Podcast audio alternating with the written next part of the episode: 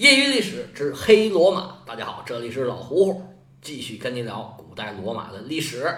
上回书咱们交代了关于这个城邦、王国、帝国他们之间的一些关系。古罗马这场历史大戏，咱们就即将拉开了。首先呢，咱们就看看他演戏的这个舞台是什么样的。这罗马跟希腊还不一样，希腊的范围呢很小，雅典影响力最大的时候。它也不过是到了黑海沿岸，小亚细亚的西部沿海，那么往西，也就是到达了意大利的南部，还有西西里这里而已。那么到后来呢，亚历山大东征，开启了希腊化的时代，影响范围是很大的。但是毕竟啊，昙花一现，时间很短。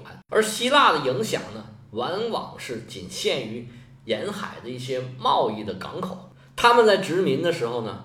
也跟所在的土著发生过很多的冲突，但是毕竟呢，它影响也比较小，规模也比较小，没有深入到内陆地区去。而我们要讲的这个罗马可就不一样了，它影响的范围啊，几乎涵盖了当时所有的已知世界，它征服的范围包括了整个的南欧、西欧的绝大部分、中欧的一部分，现在的整个英格兰。东欧的南部、黑海沿岸，包括小亚细亚，还有现在所谓的中东的这个很大一部分，整个非洲撒哈拉沙漠以北的地区，我刚才念叨了这么一大圈儿，有没有发现什么问题？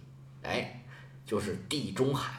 实际上，我刚才说的这一大圈领土啊，就是围绕着这个地中海，而罗马的各个故事，实际上就是围绕着地中海来展开的。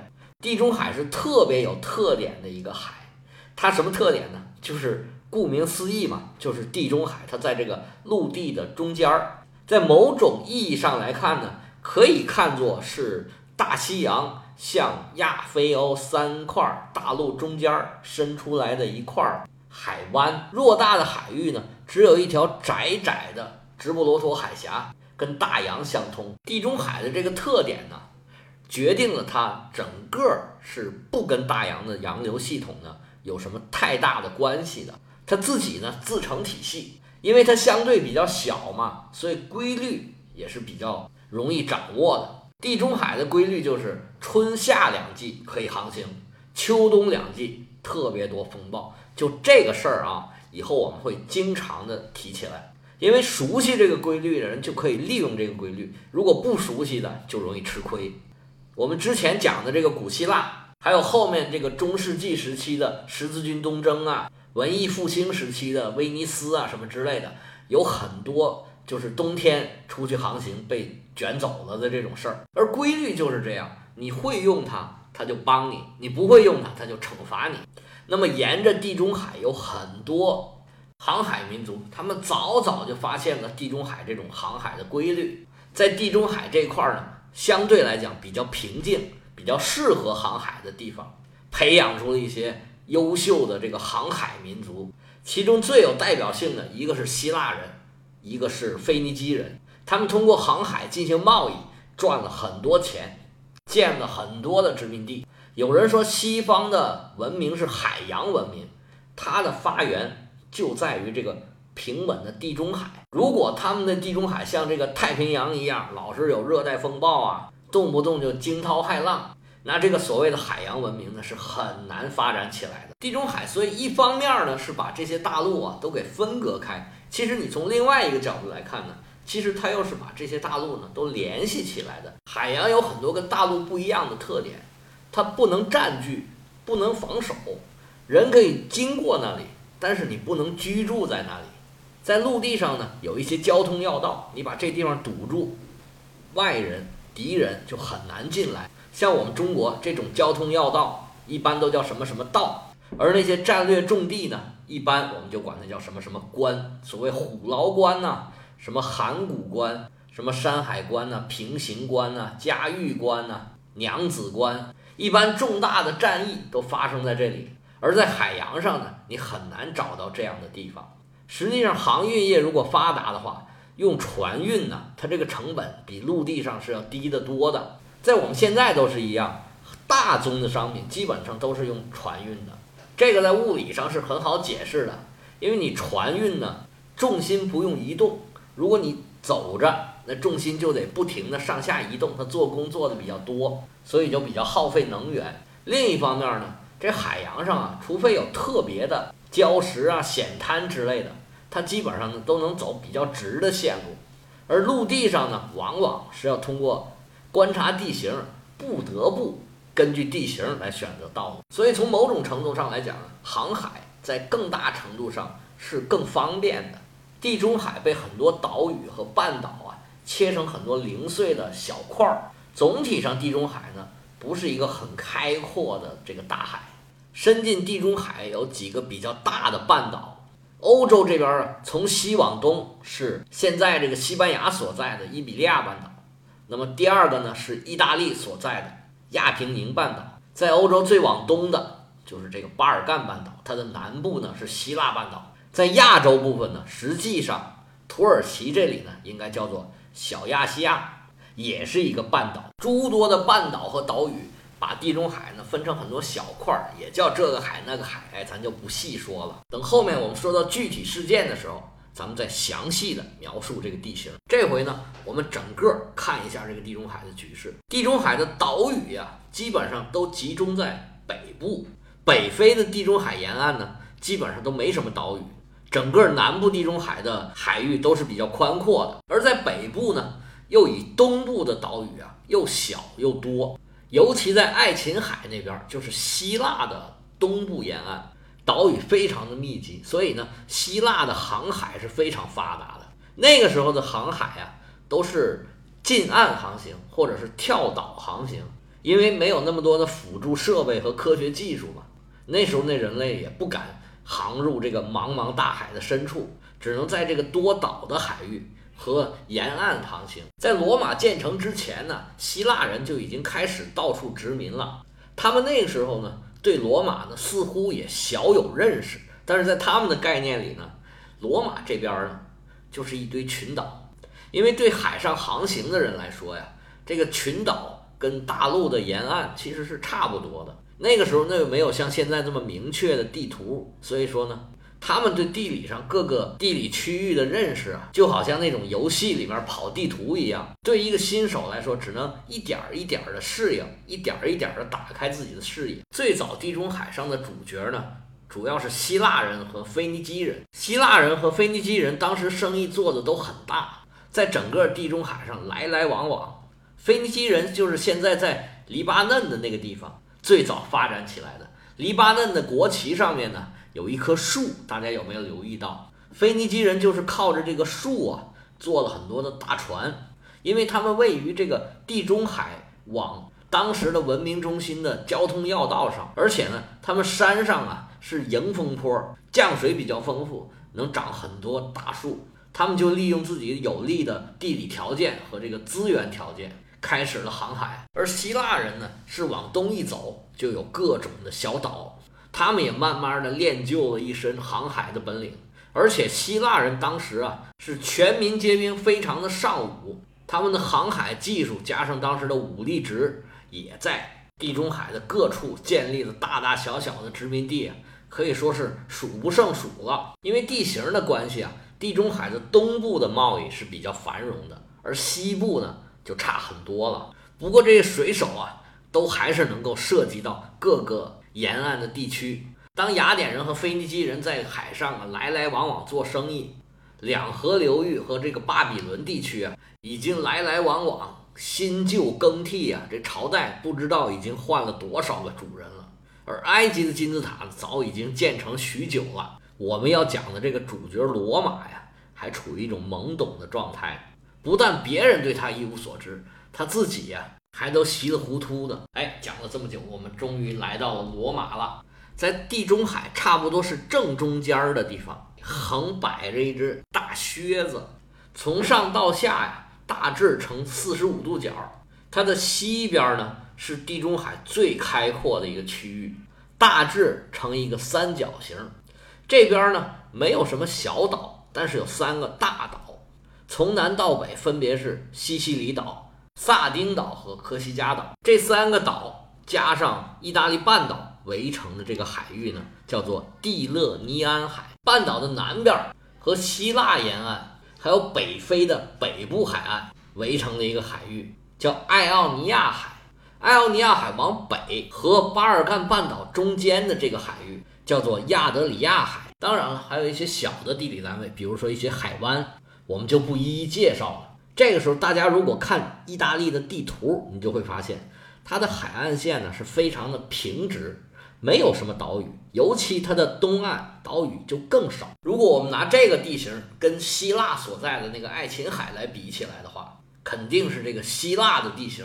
更适合航海，但是呢，意大利有意大利的好处。这时候呢，如果我们打开意大利的地形图，你就会看见意大利整个是以黄色和褐色为主的。除了在北部的波河平原和威尼托平原，就是现在威尼斯这个地方有一片大片的绿色之外，其他的地方呢，都是只有在大河的河口附近才有绿色，有这种面积比较大的绿色吧。这说明什么呢？说明这意大利啊是以丘陵山地为主的，平原面积并不算太大。北方那一大块冲积平原啊，在很久以后，到了凯撒的时候，才正式被罗马收入了囊中。最早的时候呢，因为那个地方河道太过密集，而且离海很近，像威尼斯这个地方啊，都是到后面很厚的时候才开始建成的。当地啊，沼泽众多。并不太适合人类居住。开始的时候呢，是凯尔特人住在那边，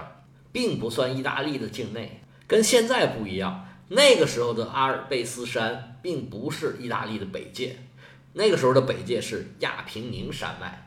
亚平宁山脉呢，是阿尔卑斯山的一个余脉，它从北到南呢，一直贯穿着这个大靴子。在意大利境内呢，这个亚平宁山脉呈一个马鞍形，它开始是比较高的，后来逐渐平缓下来。等到了中部意大利之后，又慢慢高起来了。到了阿布鲁佐这个地方，到了最高峰，大概三千米左右，后面又逐渐的平缓下来。但是呢，它一直到这个脚尖儿这个地方，这个山脉啊都在不断的在蔓延，一直蔓延到了西西里岛上。这西西里岛上呢，也是以平缓的丘陵地为主。跟希腊比起来，意大利有它自己的特点。亚平宁山脉虽然贯穿了整个意大利半岛，但是这个山脉啊，并不是那种到处都特别陡峭、特别险峻的山脉，它是比较古老的那种山脉啊，被冲击的比较平滑了。虽然也有各种战略要地、各种隘口，但是更多的是土壤肥沃的平地。跟希腊比起来啊。意大利的土壤要肥沃得多。现在又回到刚才那个问题，为什么说亚平宁山才是意大利的北界？亚平宁山脉在开始的时候，从现在这个热那亚这个地区出发，开始是沿着这个半岛的西岸发展。在热那亚这个地方，当时叫做利古里亚，当地的民风民俗和人群都跟半岛上的其他地区呢有很大的区别。到现在，热那亚人。在意大利也是一个很有个性的人群。这亚平宁山脉开始在东岸发展，在意大利北部的时候，它就逐渐、逐渐、逐渐过渡到西岸去了。而它的北边呢是波河平原，那个时候跟意大利还没什么关系。而逐渐发展发展，亚平宁山呢就把意大利的中部分成了大概左边两份，右边一份，大概这么这个大小。它的西南呢？有几个大河的冲积平原，也是接下来我们要讲的主要的地区，就是托斯卡纳、拉齐奥和坎帕尼亚三个大区。这是现在意大利的行政单位。这个大区呢，就相当于中国的省，是属于一级的行政单位。以后我们相当长时间，这个主要故事都是在这个三个部分来展开的。这一大块地方啊，应该说是意大利最好的一块地方。气候又温和，土地又肥沃，还有大河的冲击，地形又非常平坦，光、热、水这些条件配合的都非常好，非常适合发展农业、牧业。所以这个时候呢，这里也是意大利人群最密集、经济最发达的一个地区。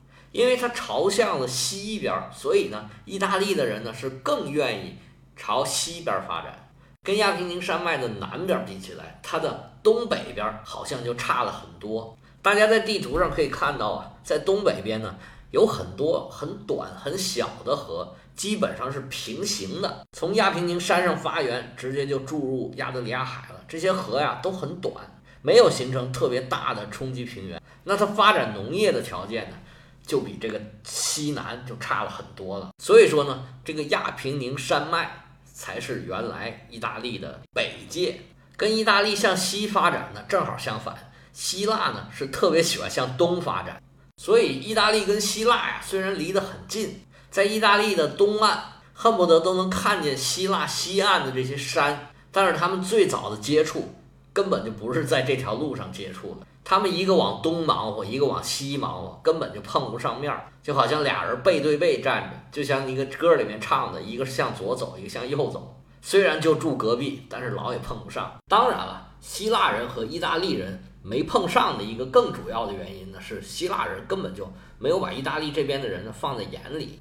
希腊人很早就开始了海外殖民了，他们主要的殖民地点呢是在意大利的南部，尤其是在西西里岛上，那个地方建的城邦啊都叫做大希腊，比希腊本土更富裕，生产力更高。那他为什么没有殖民到意大利的北部呢？这个也没有非常确切的原因，咱们只有猜了。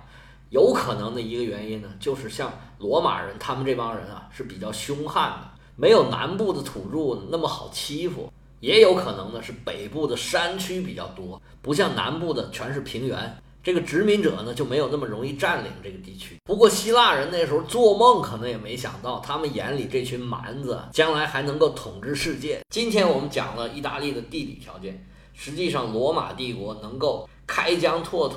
称霸当时的已知世界，跟他自己这个得天独厚的地理条件是分不开的。有很多人说啊，这个罗马帝国啊，就特别像中国的这个秦国。《过秦论》里面就讲说，秦孝公据崤函之固，拥雍州之地。所谓这个崤函之固，就是崤山和函谷关，他拥有这个战略屏障。这个战争里面，这战略屏障是太厉害了。他可以说呀，我可以打不赢你，但是我自最起码不会输。我可以出去打你，但是你打我呢，你是打不着的。这就是秦国呢征服天下的一个基础。后来呢，他又得到了汉中，哎，得到了一个粮食产地，又打下了西蜀，又有一个战略大后方。他有这个条件，才能说奋六世之余烈，振长策而欲宇内嘛。才能够平灭六国，统一天下。这跟罗马的地形也非常的像。意大利半岛呢，三面环海，咱们说过哪三个海啊？北边呢，全部都是蛮族。那么再往北，就是海拔三千多米，有的到四千米的这个阿尔卑斯山。这阿尔卑斯山呢，因为气候比较湿润，它的雪线啊，只有只有两千七百米，有很多山峰是常年积雪的。那个地方滑雪是好了，但是在古代，你想爬过阿尔卑斯山来攻打意大利？这个难度可就太大了。当然了，也有人这么做，而且已经做到了。这个后面我们讲汉尼拔的时候会提这些事儿。阿尔卑斯山也有一些山口，但是过那些山口也不容易。而且呢，如果有驻军防守的话，那就更困难了。所以在古罗马历史里边啊，攻打罗马的很少是外族，当然也有了，就很少。主要是他们自己内战，这也是我为什么管它叫黑罗马的一个原因。它的内战是非常多的。而且杀人无数，很残忍。这个我们讲到的时候再说。陆地上很难过来，海上就更难过来了。意大利的海滩适合登陆的就没有几个地方。以后我们经常要讲起这个布林迪西港，那里就特别适合登陆。将来会很多次的讲到这个地方。罗马就是凭借这个得天独厚的区位优势啊，在后面的战争里面占了不少便宜。在日后啊，英国、美国，尤其是美国，它现在的战略实际上。就是很大程度上模仿当时古罗马的战略。美国的地理条件跟古罗马特别像，所谓东西两大洋，南北无强敌，我可以全世界到处去建这个军事基地。当时罗马也是这样，但是你想打我的本土，那是难上加难。罗马在历史上啊，实际上打了很多的败仗，但是他能够在长时间里面保持本土是安然无恙，仍然有持续作战的能力，那必须给他这个地理条件记上一大功。这一讲呢，我们主要讲呢在宏观上面的一些地理条件。那下节我们就开始讲，在这块土地上生活的到底是什么人，他们是怎么慢慢的发展起来的呢？对西方历史有兴趣的朋友，可以加老胡胡的个人微信：乐嗷老喝芜湖喝芜湖 y y l s，老胡胡的全拼业余历史的简拼。